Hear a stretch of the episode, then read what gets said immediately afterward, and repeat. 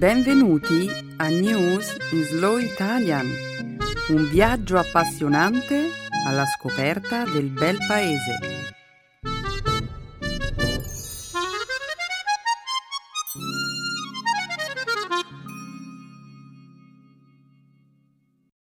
Oggi è giovedì 18 aprile 2013. Benvenuti a un nuovo episodio di News in Slow Italian. Questa è una puntata speciale del programma. Tutto il materiale per questo episodio è stato preparato nella settimana dell'attacco terroristico contro la nostra meravigliosa città, Boston. Siamo vicini alle vittime dell'attentato e alle loro famiglie. Apriremo il programma di oggi con la notizia delle esplosioni al traguardo della maratona di Boston. Parleremo anche dei risultati delle elezioni presidenziali in Venezuela, del verdetto di colpevolezza nei confronti di un pianista turco condannato per aver pubblicato su Twitter opinioni offensive nei confronti dell'Islam e della spettacolare fuga dal carcere di un famoso gangster francese. Poi, nella seconda parte della trasmissione, rivolgeremo l'attenzione alla lingua e cultura italiana.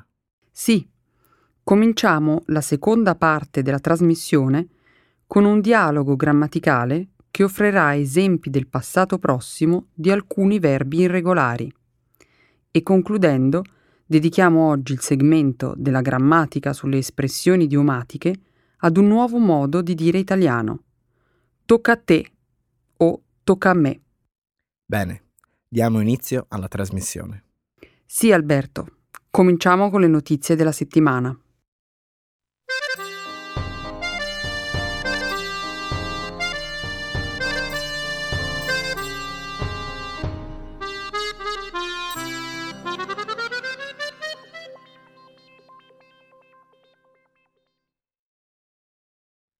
Attacco terroristico colpisce la maratona di Boston.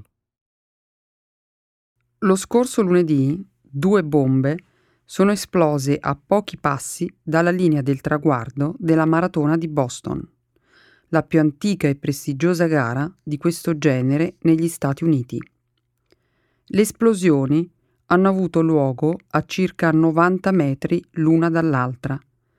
La prima bomba è esplosa in prossimità della linea del traguardo della maratona alle 14.50 circa, ora locale.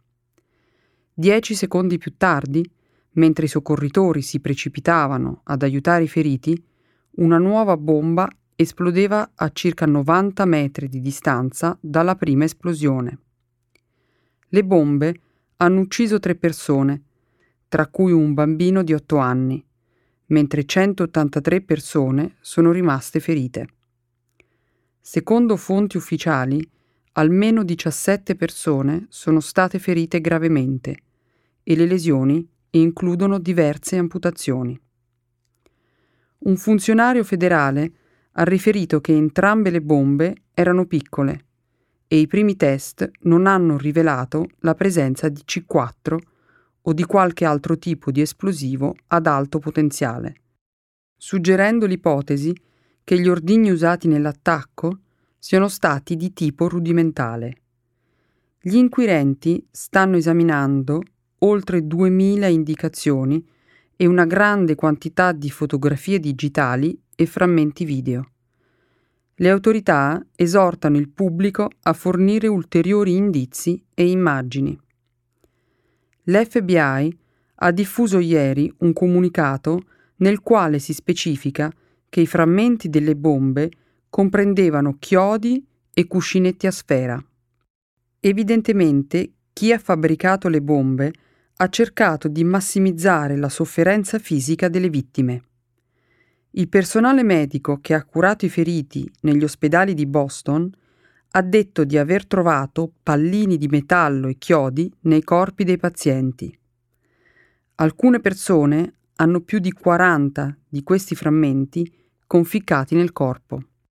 Risalendo al 1897, 1897, la maratona di Boston è la più antica maratona annuale del mondo è una tradizione che simboleggia non solo l'arrivo della primavera a Boston, ma segna inoltre il Patriots Day, che commemora il giorno della battaglia che ha dato inizio alla rivoluzione americana. Ogni anno oltre 20.000 corridori attraversano le strade di Boston, mentre migliaia di spettatori fanno il tifo per loro. Beatrice, è molto difficile parlare di questo tema a soli pochi giorni dall'attacco. Questa tragedia ha avuto luogo nella nostra bella città, nella nostra bella Boston. Molte persone del nostro ufficio sono andate ad applaudire i corridori della maratona. È un'esperienza estremamente emozionante. C'erano corridori provenienti da molti paesi, uomini, donne, giovani e anziani. Per fortuna nessuno dei nostri colleghi è tra i feriti nell'attacco. Io ho riconosciuto alcuni dei corridori in tv, eh, vedendo i notiziari sull'attacco. Mi sono passati accanto mentre correvano verso il traguardo. Mi chiedo se si rifarà la maratona di Boston in futuro. Oh, sì, sicuramente ci sarà un'edizione della maratona di Boston l'anno prossimo. Sono certo che vi parteciperà un numero ancora maggiore di corridori. Ma con ogni probabilità non sarà più come prima.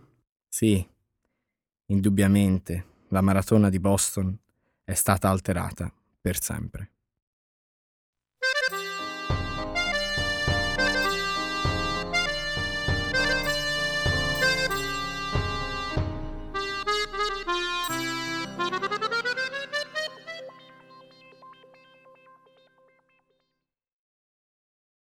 Il socialista Maduro vince le elezioni presidenziali in Venezuela.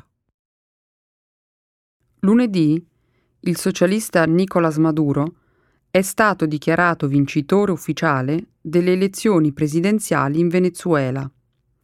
Maduro ha ottenuto una vittoria molto stretta alle elezioni presidenziali di domenica con il 50,8% dei voti.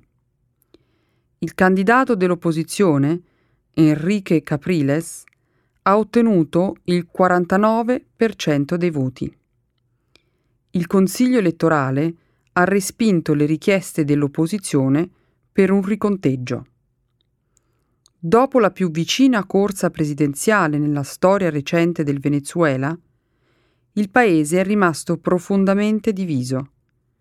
I sostenitori di Maduro hanno celebrato nella capitale, Caracas, con l'utilizzo di fuochi d'artificio e hanno suonato il clacson per le strade ma in tutto il paese migliaia di sostenitori dell'opposizione hanno protestato contro il rifiuto del riconteggio.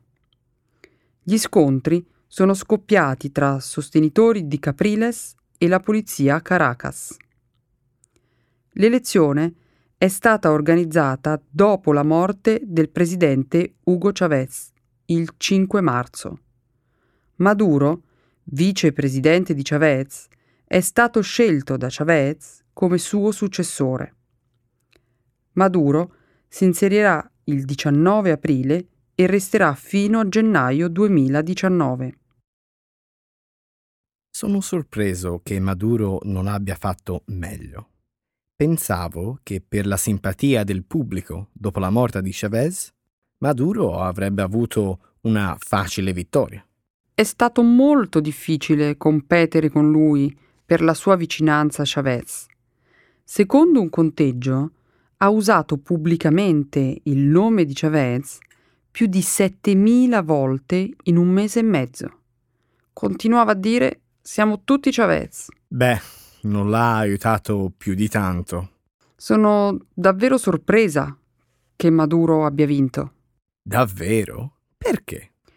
Chavez ha lasciato il Venezuela con tanti problemi cronici, interruzioni di elettricità e la scarsità alimentare, inflazione in salita e uno dei tassi di omicidi più alti del mondo. Sono sorpresa che Maduro abbia ottenuto così tanti voti. Chavez era un leader carismatico che aveva fatto sì che la gente lo amasse e lo seguisse nel bene e nel male.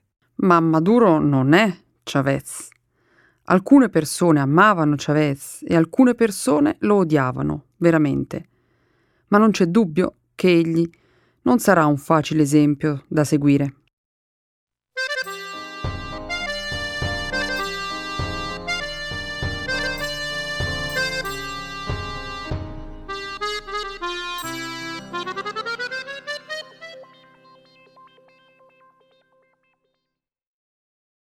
Pianista turco condannato per aver pubblicato tweet offensivi nei confronti dell'Islam.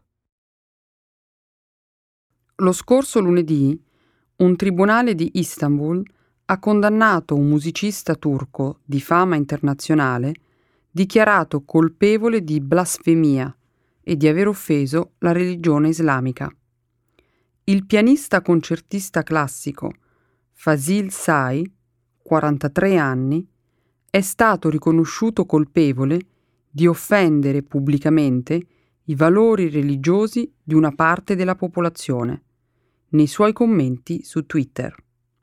È stato condannato a dieci mesi di detenzione con sospensione condizionale della pena.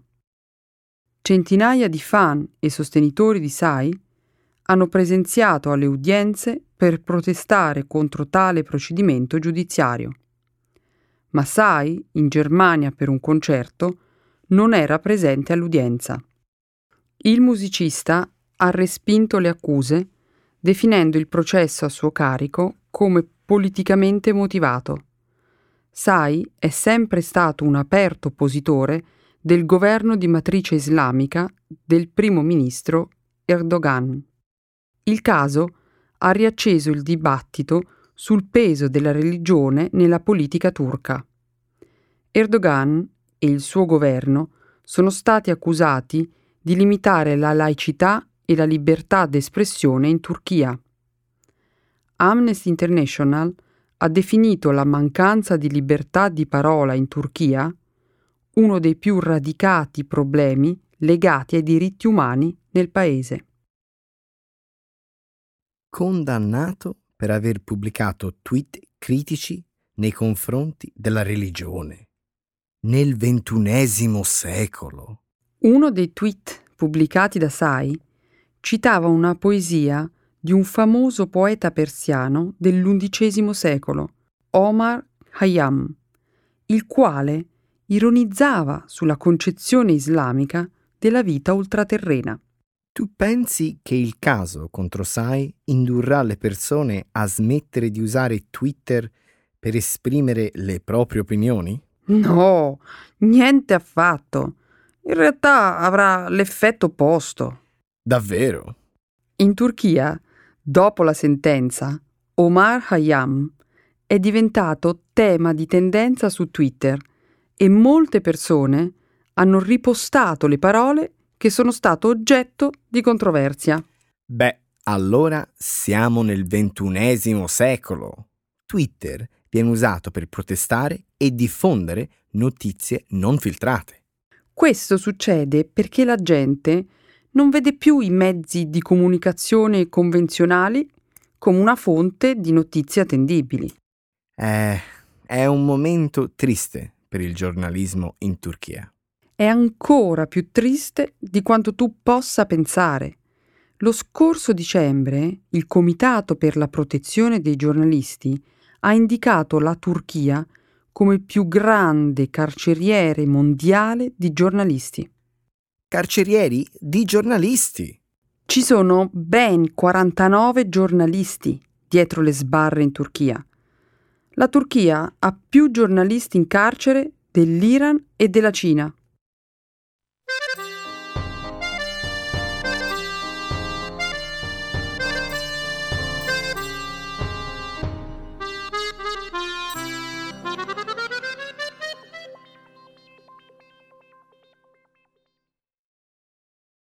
Drammatica fuga di un gangster francese dal carcere. Il 13 aprile un famigerato gangster è fuggito da una prigione francese.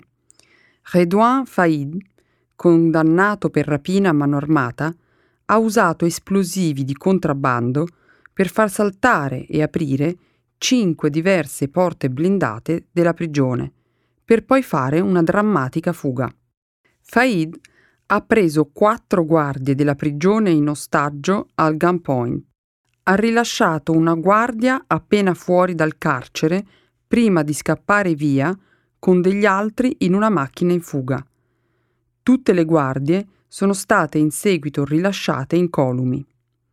Faid, 40 anni, è un criminale franco-algerino ben noto in Francia per gli attacchi audaci su auto blindate e per i suoi legami con la criminalità organizzata.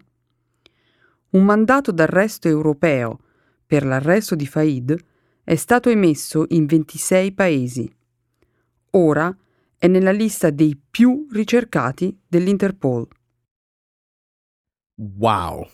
Un'impeccabile fuga dalla prigione. Ha ottenuto le pistole ed esplosivi all'interno del carcere.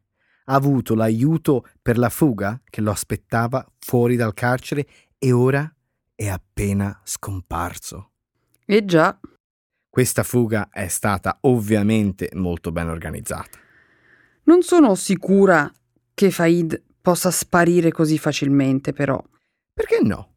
Non ci sono praticamente confini in Europa oggi. Può guidare in qualsiasi paese e nascondersi là. Nascondersi dagli occhi delle persone, però, non sarà facile per lui. Oh, andiamo. Molti criminali si nascondano cambiano il loro aspetto in modo che nessuno possa riconoscerli. Sì, hai ragione. Qual è il suo problema? L'ego. Lui vuole essere famoso. Ha scritto un libro nel 2009 sulla sua vita criminale e ha rilasciato numerose interviste. Un libro? Sì, ha scritto un'autobiografia. Lo stesso Faid si vedeva come un gangster moderno. Egli scrisse che stava prendendo ispirazione dai film. Ci sono tanti film di gangster tra cui scegliere. A quanto pare gli piaceva il personaggio di Robert De Niro in Heat e il film Scarface. La sua storia assomiglia anche a un altro famoso gangster francese, Jacques Masrin. Masrin era l'uomo più ricercato nel paese nel 1970. 1970.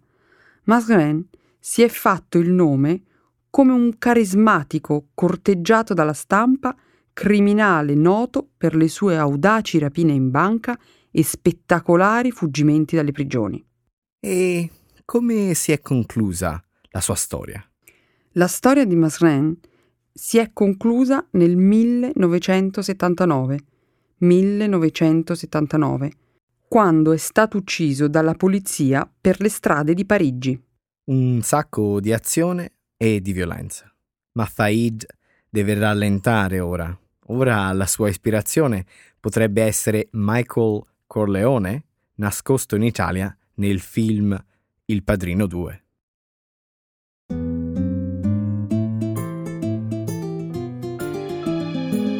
Adesso la grammatica. Per capire le regole di una lingua poetica.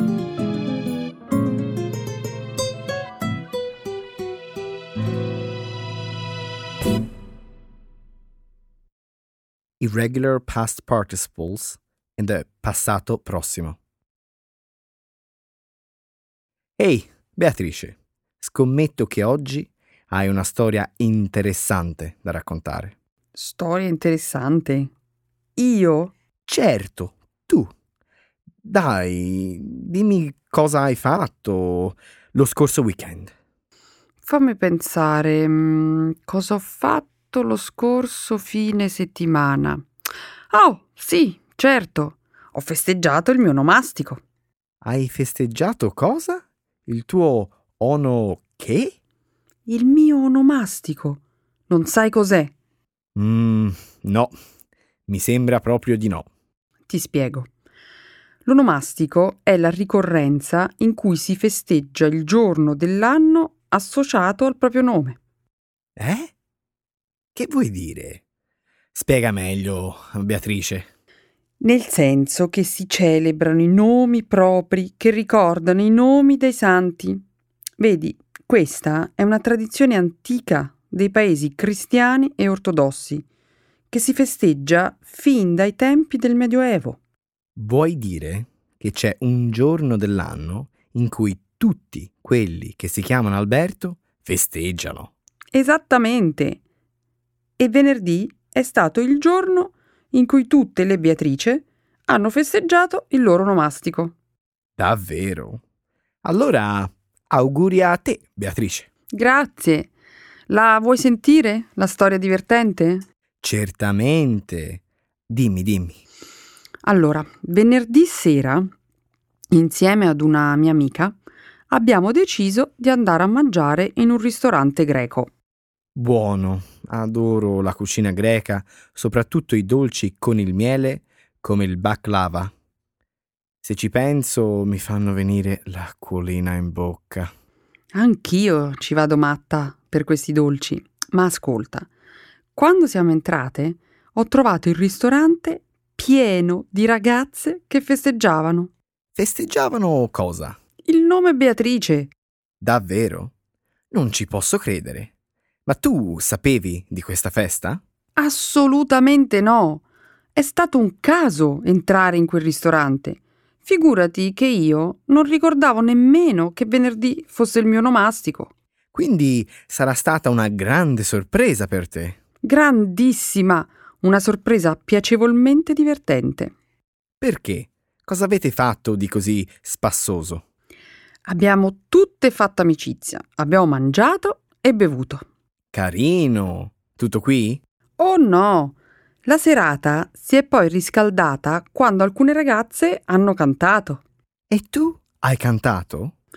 Oh Alberto, ho cantato malissimo, ma ho vinto il premio come la peggior cantante della serata e alla fine sono stata premiata con un grande applauso. Sai che risate. Ti avrei proprio voluto vedere. Ma non è finita qui. Sono stata anche coinvolta. Coinvolta in cosa? Quando il ritmo di musica si è fatto incessante, abbiamo iniziato a ballare anche il sirtaki. E da lì abbiamo continuato a ridere e a ballare fino a tarda notte. Davvero? Ah, da quello che mi racconti mi sembra che tu abbia assistito ad un Girls Night Out. Effettivamente lo è stato. Se penso a certe scene, sorrido perché tutto è stato troppo divertente. Ecco le espressioni, un saggio di una cultura che ride e sa far vivere forti emozioni.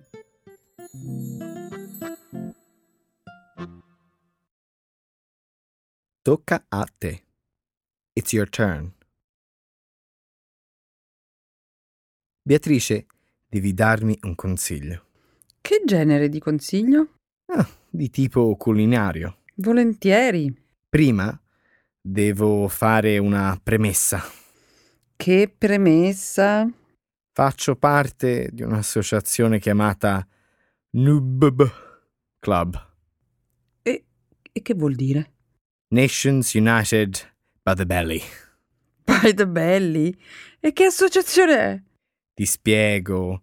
Siamo un gruppo di amici golosi e con la pancia che una volta al mese eh, si riuniscano per assaggiare alcuni dei piatti tipici delle proprie nazioni. Un'associazione culinaria internazionale. Mmm, interessante. Ma non solo. Raccontiamo la storia di questi piatti e ne diffondiamo la cultura. Alberto, questa è un'idea fantastica. Ah, lo pensi davvero? Mm. Indovina a chi tocca cucinare questo mese. Tocca a te. Brava, è venuto il mio turno. Tocca a me. Da premettere che non sono molto bravo ai fornelli. Allora, cosa vorresti cucinare? Non voglio combinare guai, quindi sarebbe meglio cucinare un piatto semplice e veloce. Mm, fammi pensare, semplice e veloce. Che ne pensi della pizza? La pizza? Mm, non so. Certo, come piatto sembra facile da preparare, ma della storia e della cultura cosa dico? Non sai proprio nulla? Qualcosina. Per esempio, so che è un piatto nato nel sud Italia. Tutto qui. Dai, tocca a te adesso. Dimmi quello che sai. La pizza è nata al sud ed esattamente a Napoli nel XVI secolo. Appunto, lo stavo per dire. Pensa che in origine la pasta per la pizza era utilizzata come utensile per i fornai che facevano il pane. In che senso come utensile? Lo usavano per controllare che la temperatura del forno fosse quella giusta. Davvero? Curioso. Ma poi com'è nata l'idea della pizza? Questa pasta da forno era venduta in strada e a poco prezzo. Ah, quindi nasce come piatto povero. Esattamente. E pensa che è soltanto a metà Ottocento che viene nominata da alcuni scrittori nei loro manoscritti. Wow! Aspetta, adesso tocca a me dire una cosa. Ok, dimmi. Quando ho fatto un giro per il sud, ho sentito parlare della pizza margherita. C'era una storia strana che non ricordo bene. Ricordi bene? Si dice che i colori di questa pizza rappresentassero i colori della bandiera italiana. Ah, il verde del basilico, il bianco della mozzarella e il rosso del pomodoro. Giusto? Giustissimo. Ma soprattutto che questa pizza venne offerta alla regina d'Italia in visita a Napoli a fine Ottocento. Pigo! Poi, se vuoi, potresti anche raccontare della storia della pizza che è diventata un successo internazionale. Certo, ottima idea. Potrei fare un po' di ricerca e raccontare di come gli italiani che immigravano diffondevano questo piatto in tutto il mondo. Adesso tocca a te decidere, Alberto. Cucinerai la pizza? Sì, tocca a me stupire tutti i membri del NUBB Club con una pizza margherita che ricorderanno per tutta la vita.